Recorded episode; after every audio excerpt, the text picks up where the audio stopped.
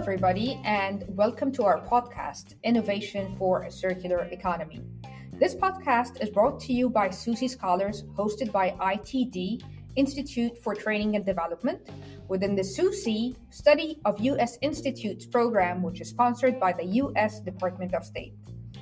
Today, we are excited to have four distinguished guests with us Vincent Woon, Kinga Biro, Marlene Dominguez, and Alina Boiko and I will be your hostess, Heba Labib, Director of Innovation and Entrepreneurship Center at Nile University in Egypt.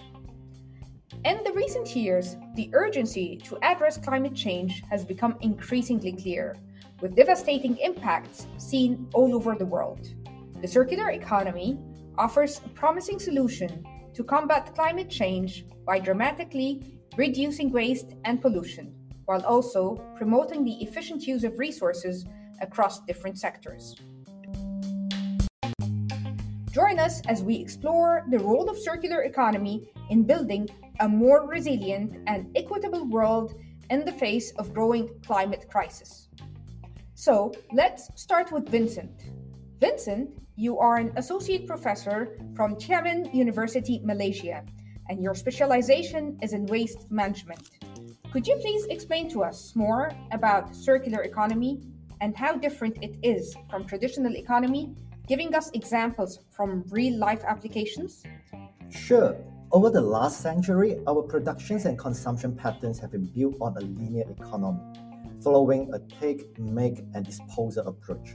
This model has severe environmental impacts and is a leading cause of climate change. Resource extractions and processings are responsible for more than 90% of land and water related environmental impacts. Over 50% of man made greenhouse gas emissions relate to materials management activities. To address these challenges, we need a new approach known as the circular economy. It represents a closed loop system managing waste as a valuable resource and minimizing waste generation. Innovative business models play an important role in driving the circular economy forward. We need to reimagine how we derive values from waste and shift our focus from products to services.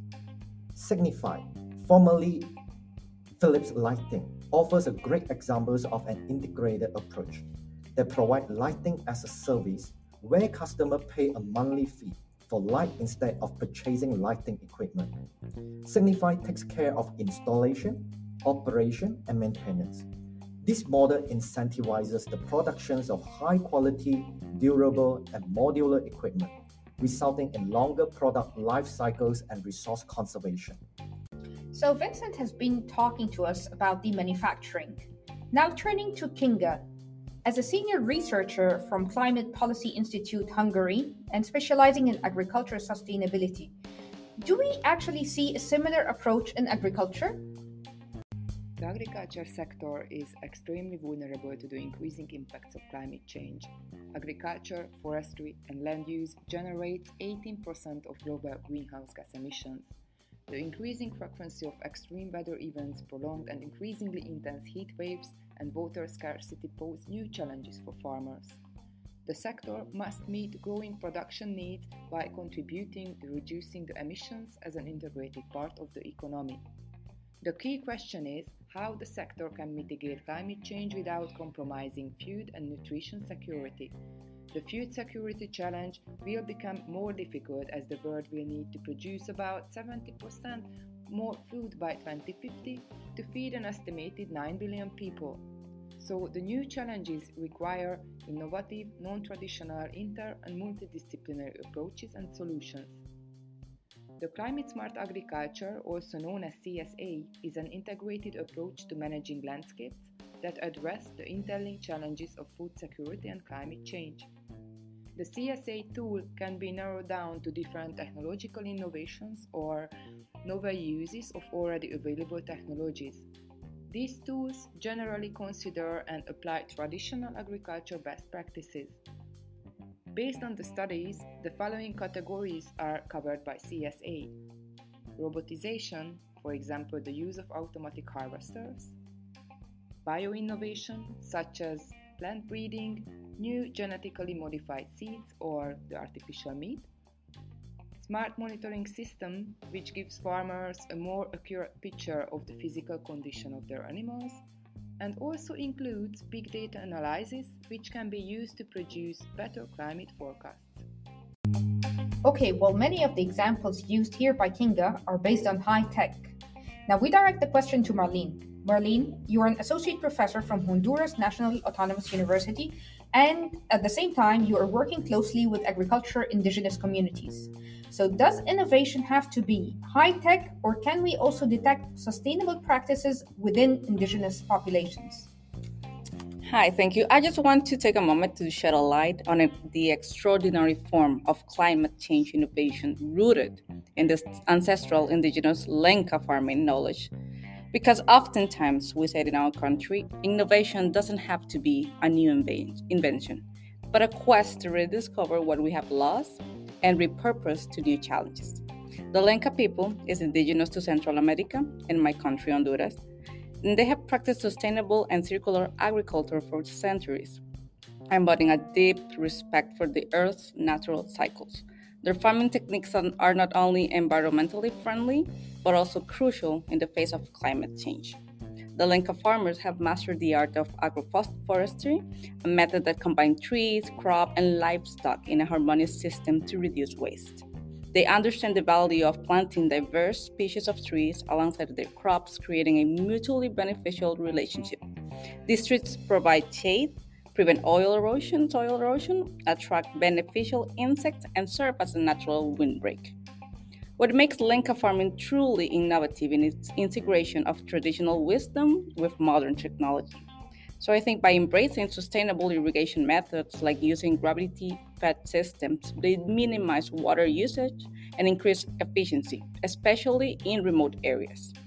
Moreover, the Lenca people have been champions of community led agricultural practices for social equity. They understand the power of collective action and knowledge sharing through community seed banks, cooperative farming, and knowledge exchange.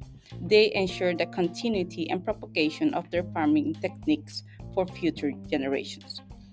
Let us embrace the ancestral knowledge of the Lenca people and indigenous communities in your country all over the world and work together to build a circular world where sustainable agriculture thrives, nourishing both people and the planet. Thank you. Okay, thank you very much. And now we move to Alina, who's a senior expert from Reform Support Team of the Ministry of Economy of Ukraine and who supports innovation related projects. Now, we've been hearing about different forms of innovation, and specifically, Vincent has mentioned the specific business model so, are there other innovative business models for circular economy? In fact, there are other innovative business models based on European experiences with circular economy concept. Experts from Accenture have developed a well-known classification of them. One of these models, which Vincent has already mentioned, is product as a service, where customers rent products and pay based on usage. This would fall under reuse. Other model is circular suppliers, which replaces limited resources with fully renewable sources, forming a circular production and consumption system. Industries like automotive manufacturing and energy lead in implementing this model. For example, Renault established Renault Environment to manage automotive waste, leading to 85% of vehicles being reusable and generating half a billion euro in annual revenue. This is an example of recycling.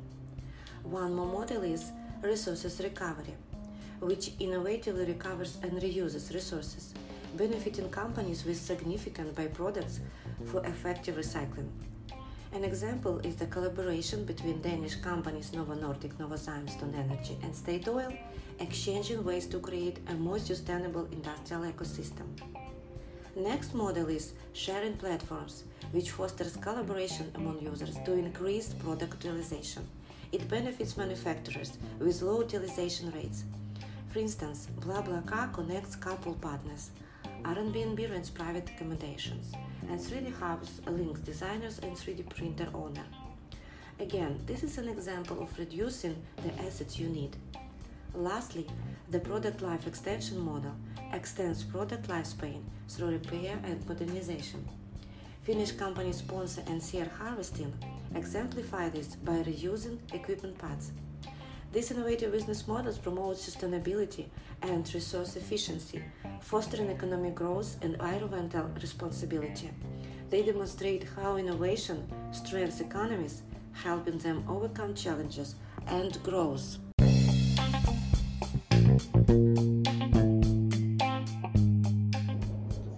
So, Alina, how far is the world with respect to transition to a circular economy? In practice, the transition to a circular economy is a lengthy and laborious process.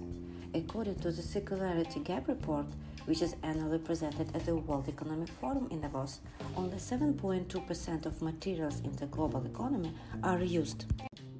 But if there's so much potential with respect to circular economy, why is the world not switching direct, directly to it? What is impeding the conversion? And what should we be doing to help it? Maybe you can start with Vincent. Well, in my opinion, one significant challenge is the availability of finance. According to Chatham House, annual worldwide circular economy spending by the corporate sector is estimated at around $850 billion, compared to $35 trillion spent on existing linear economic models.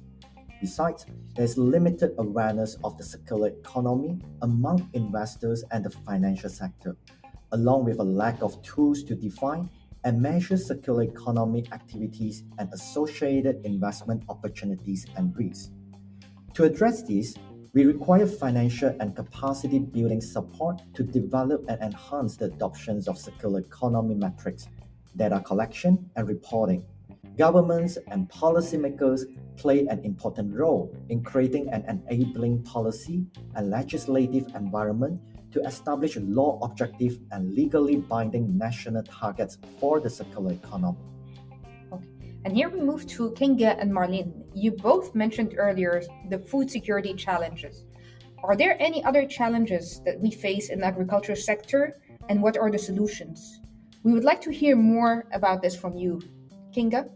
Yes, uh, technical and technological innovation activities could have negative social externalities and present a high risk for farmers and small businesses.